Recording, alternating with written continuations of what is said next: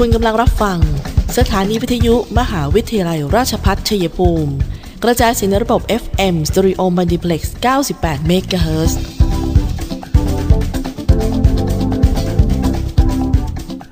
ที่นี่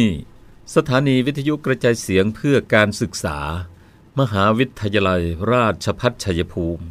ส่งกระจายเสียงในระบบ FM Stereo Multiplex ความถี่ 98 MHz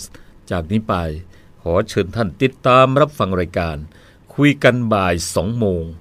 ดำเนินรายการโดยธนทรชัยวงศ์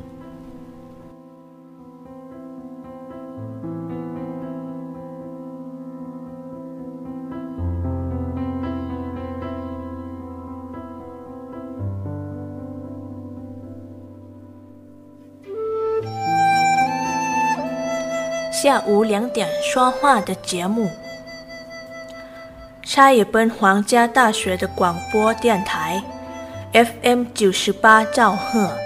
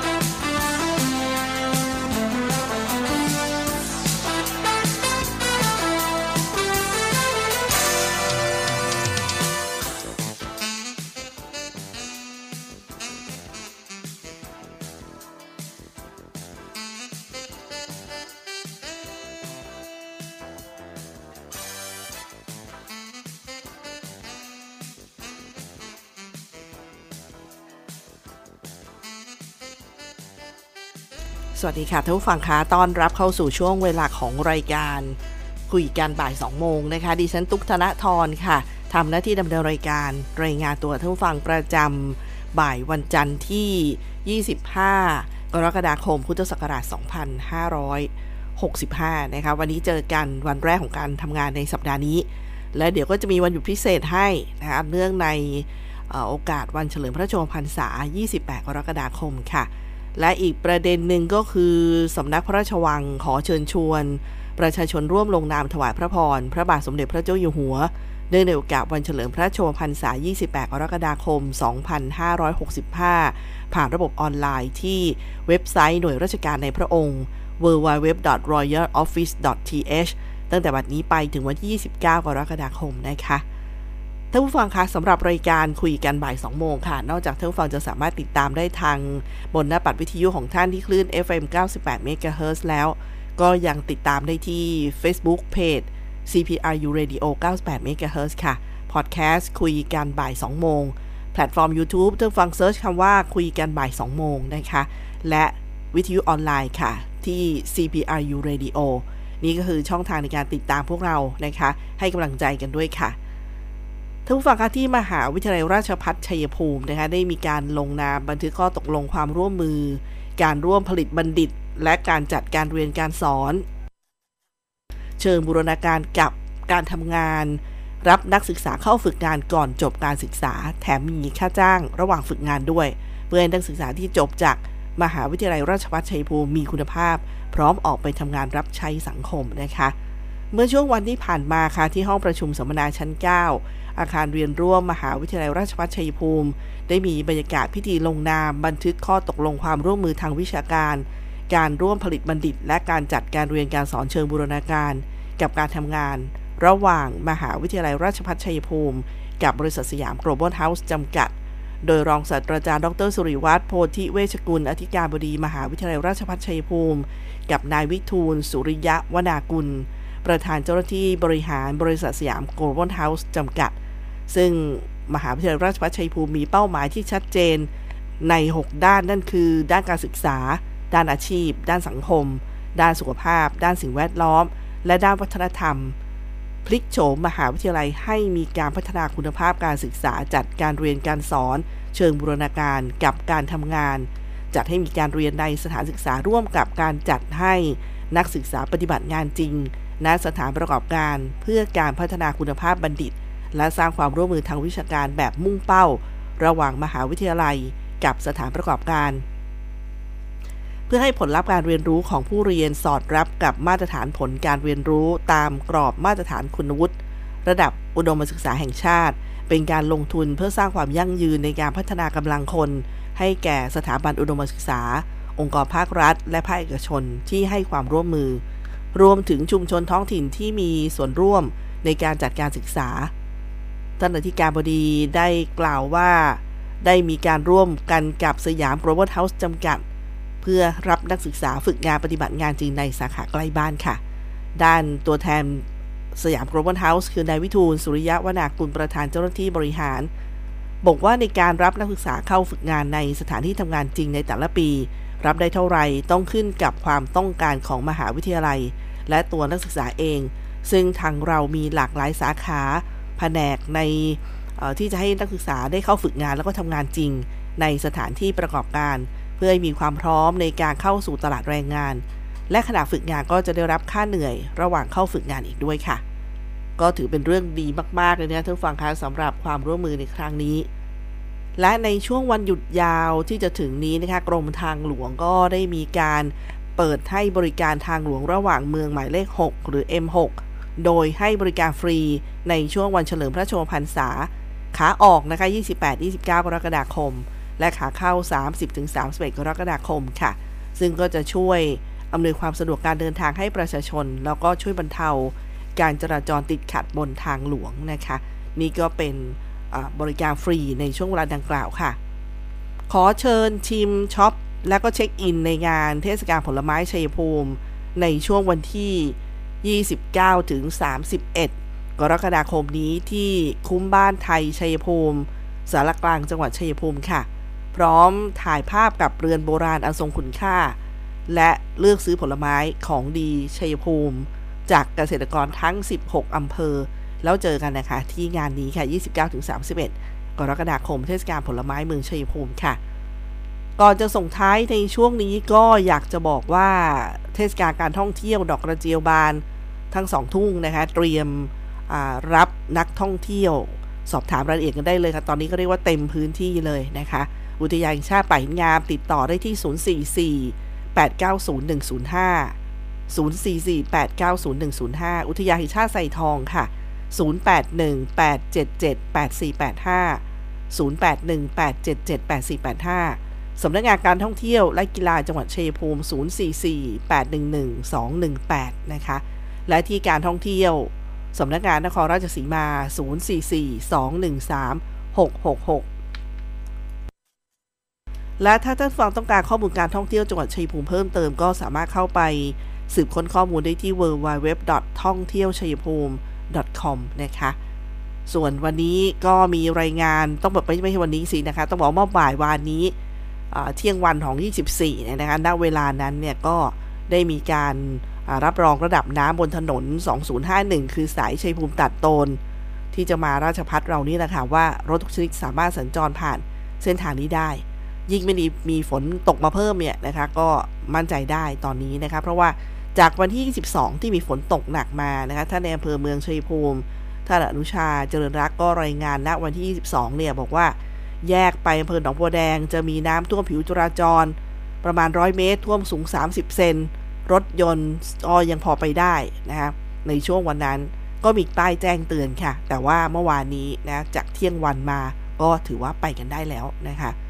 เอาละค่ะช่วงนี้เดี๋ยวเราพักกันสักครู่นะคะ มหาวิทยาลัยราชภัฏชัยภูมิ เปิดรับสมัครนักศึกษาหลักสูตร วิศวกรรมศาสตร์ สาขาวิชาวิศวกรรมการผลิต โดยมุ่งเน้น ในการเพิ่มทักษะความรู้ด้านวิศวกรรมศาสตร์ ให้กับนักศึกษา ในระดับวิชาชีพชั้นสูง ทางด้านวิศวกรรมศาสตร์ ขยายโอกาสทางการศึกษา ด้านวิศวกรรมศาสตร์ ให้กับเยาวชนในท้องถิ่น และพื้นที่ใกล้เคียง เพิ่มศักยภาพแก่ประชาชนในท้องถิ่น ให้ดำรงชีพ โดยพึ่งพาตนเองพร้อมทั้งเสริมสร้างสมรรถนะในวิชาชีพอย่างเป็นรูปธรรม สอบถามโทร 085 102 0491 087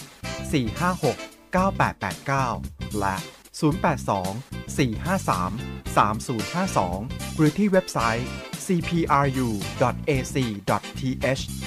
มิติใหม่แห่งการศึกษา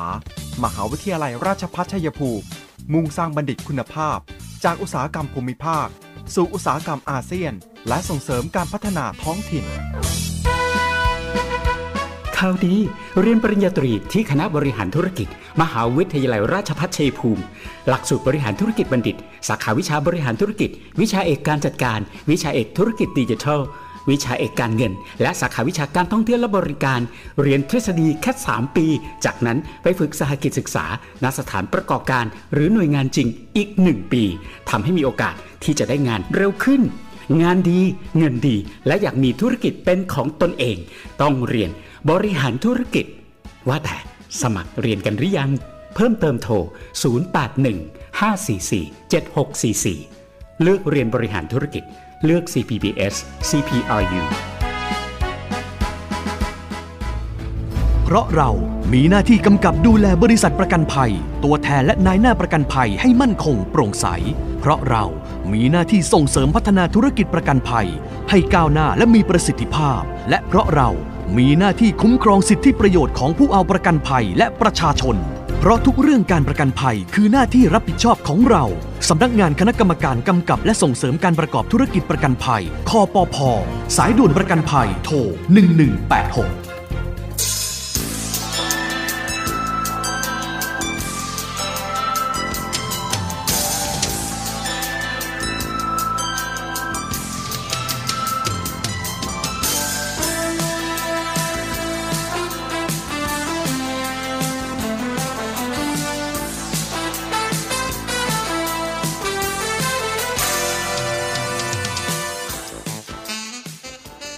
ผู้ฟังคะช่วงเวลาของคุยกันบ่าย2โมงนะช่วงนี้เดี๋ยวก็จะมีการเตือนเรื่องการขับรถในช่วงเวลานี้นะคะว่าต้องระมัดระวังค่ะ เพราะสภาพอากาศด้วย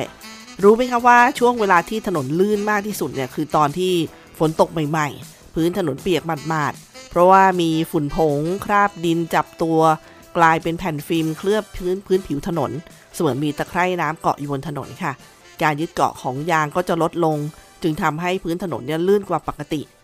พื้นถนนที่เปียกชุ่มจะลื่นน้อยกว่า เพราะว่าฝุ่นผง คราบดินถูกน้ำฝนชำระล้างไปหมดแล้วทำให้มีความหนาแน่นของฝุ่นผงคราบดินน้อยกว่า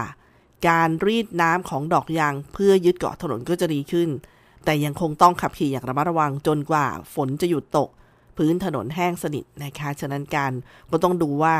อไอตอนตกใหม่ๆ กับตกอีกสักพักหนึ่งสภาพก็จะต่างกันไป แต่ก็ต้องขับด้วยความระวังกันอยู่ดี สังเกตให้ดีนะคะ ถ้ามองเห็นพื้นผิวถนนเป็นมันๆ ควรลดความเร็วทันที ค่อยๆ เหยียบเบรก เพื่อป้องกันล้อล็อก รถลื่นถลายเพื่อแล้วก็ที่สำคัญต้องเพิ่มระยะห่างจากคันหน้าให้ดีค่ะ ขับดีขี่เซฟ ขับขี่ปลอดภัย ฝนตกถนนลื่นนะคะช่วงนี้พายุฤดูมรสุมต่างๆ ก็เข้ามา ลดเร็วลดเสี่ยงนะคะนี่ก็เป็นข้อมูลดีๆ จากสำนักสวัสดิภาพ การขนส่งทางบก กรมการขนส่งทางบกค่ะท่านผู้ฟังคะสำนักงานตำรวจแห่งชาติก็ได้เตือนภัยการกู้เงินนอกระบบ การทวงหนี้ที่ผิดกฎหมาย การปล่อยกู้ที่ไม่ได้รับอนุญาต มีโทษหนักถึงจำคุก พร้อมแนะแนวทาง ป้องกันการทวงหนี้ผิดกฎหมายพันตำรวจเอกกฤษณะพัฒนาเจริญ รองโฆษกสำนักงานตำรวจแห่งชาติค่ะได้เตือนภัย การกู้เงินนอกระบบ โดยปัจจุบันยังคงอยู่ในห่วงการแพร่ระบาดของเชื้อโควิด -19 อาจส่งผลกระทบต่อรายได้ของประชาชนบางส่วน จึงมีความจำเป็นต้องไปกู้เงินจากแหล่งเงินกู้ต่างๆ มากขึ้น ซึ่งก็มีเหล่ามิจฉาชีพที่ฉวยโอกาสเนี้ยแฝงตัวมา ในรูปแบบของแหล่งเงินกู้นอกระบบ แล้วก็ได้กระทำความผิดรูปแบบต่างๆ โดยการกระทำความผิดที่พบก็คือการเรียกเก็บดอกเบี้ยเกินอัตรา การทวงหนี้ที่ผิดกฎหมายทำให้เกิดความเสียหายต่อชีวิตและทรัพย์สินในรูปแบบต่างๆ ซึ่งพลตำรวจเอกสุวัสด์แจ้งยอดสุข ผู้บัญชาการตำรวจแห่งชาติค่ะ ก็ได้มอบหมายให้พลตำรวจเอกสุทินทรัพย์พ่วง รองผู้บัญชาการตำรวจแห่งชาติ ในฐานะผู้อำนวยการศูนย์ป้องกันปราบปราม การกระทำความผิดเกี่ยวกับหนี้นอกระบบสำนักงานตำรวจแห่งชาติ ก็สั่งการไปยังกองบังคับการปราบปราม กระทำความผิดเกี่ยวกับอาชญากรรมทางเศรษฐกิจ และศูนย์ป้องกันปราบปราม การกระทำความผิดเกี่ยวกับหนี้นอกระบบ แล้วก็หน่วยงานอื่น ๆที่เกี่ยวข้องนะคะแล้วก็เร่งสืบสวนสอบสวนปราบปราม จับกลุ่มผู้กระทำความผิดเกี่ยวกับหนี้นอกระบบ รวมไปถึงนายทุนผู้ที่เกี่ยวข้องทุกราย อย่างจริงจังต่อเนื่องเด็ดขาด เพื่อให้ได้ผลการปฏิบัติงานที่เป็นรูปธรรม ทั้งนี้นะคะหากมีการทวงหนี้โดยฝ่าฝืนพระราชบัญญัติการทวงถามหนี้ไม่ว่าจะเป็นลักษณะการข่มขู่ การใช้ความรุนแรง การใช้วาจาดูหมิน่น หรือการเปิดเผยข้อมูลการเป็นหนี้ของลูกหนี้ มีโทษจำคุกไม่เกิน 1 ปี ปรับไม่เกิน 1 0 0 0 0แสนบาท ส่วนผู้ที่ประกอบธุรกิจสินเชื่อโดยไม่ได้รับอนุญาต มีโทษจำคุก 1-5 ปี ปรับตั้งแต่ 1 0 0 0 0แสนถึง5 0 0แสนบาท การเรียกเก็บดอกเบี้ยเกินอัตราที่กฎหมายกำหนด มีโทษจำคุกไม่เกิน 2 ปี ปรับไม่เกิน 2 0 0แสนบาท หากมีการตรวจสอบพบทรัพย์สินที่ได้มาจากการกระทำความผิด ก็อาจมีความผิดเกี่ยวกับพระราชบัญญัติป้องกัน และปราบปรามการฟอกเงินหรือกฎหมายอื่น ๆ ที่เกี่ยวข้อง นอกจากนี้นะคะ ทางพันตำรวจเอกกฤษณะพัฒนาเจริญ ก็ยังบอกว่าจากสถิติของศูนย์ป้องกันปราบปราม การกระทำความผิดเกี่ยวกับหนี้นอกระบบสำนักงานตำรวจแห่งชาติก็พบว่าในช่วงระหว่างวันที่ 1 ตุลาคมปีที่แล้ว ถึง 30 มิถุนายนปีนี้ มีการแจ้งการกระทำความผิดซึ่ง เกี่ยวข้องกับการกู้เงินนอกระบบ 1,664 เรื่อง ซึ่งได้ดำเนินการแล้วเสร็จไป 1,446 เรื่อง คิดเป็นร้อยละ 86 คงเหลือ 218 เรื่อง คิดเป็นร้อย14ร้อยละ 14 ค่ะ โดยการกระทำความผิดที่ได้รับแจ้งมากที่สุด 3 อันดับก็คือ การปล่อยกู้ออนไลน์ การเรียกเก็บดอกเบี้ยเกินอัตรา การทวงหนี้ผิดกฎหมาย ซึ่งทางหน่วยงานที่เกี่ยวข้องจะดำเนินการสืบสวนสอบสวนจับกลุ่มผู้กระทำความผิดต่อไปทางนี้นะคะทางรองโฆษกสำนักงานตำรวจแห่งชาติก็ได้ประชาสัมพันธ์ถึงวิธีหลีกเลี่ยง การถูกทวงหนี้นอกระบบด้วยรูปแบบต่างๆ แล้วก็แนวทางแนวทางป้องกัน หากถูกแก๊งทวงหนี้แอบอ้างข่มขู่ควรตั้งสติให้ดีค่ะ แล้วก็อย่าตื่นตระหนก รีบแจ้งเจ้าหน้าที่ให้มาตรวจสอบหรือให้ความช่วยเหลือ ทำการบันทึกข้อมูลการสนทนา ภาพถ่าย คลิปวิดีโอ เอกสารหลักฐานที่เกี่ยวข้องไว้ เพื่อใช้ในการดำเนินคดีภายหลัง หากมีความจำเป็นต้องกู้เงินควรกู้จากสถาบันการเงินที่น่าเชื่อถือ และตรวจสอบได้ พบเห็นเบาะแสการกระทำความผิดสามารถแจ้งไปยัง call center สำนักงานตำรวจแห่งชาติหมายเลข 191 หรือ 1599 ได้ตลอด 24 ชั่วโมงนะคะก็ถือเป็นเรื่องของการเร่งรัดนะคะเพื่อช่วยเหลือประชาชนค่ะ ก็ในยามยากนะท่านฟังคะขอเป็นกำลังใจค่ะ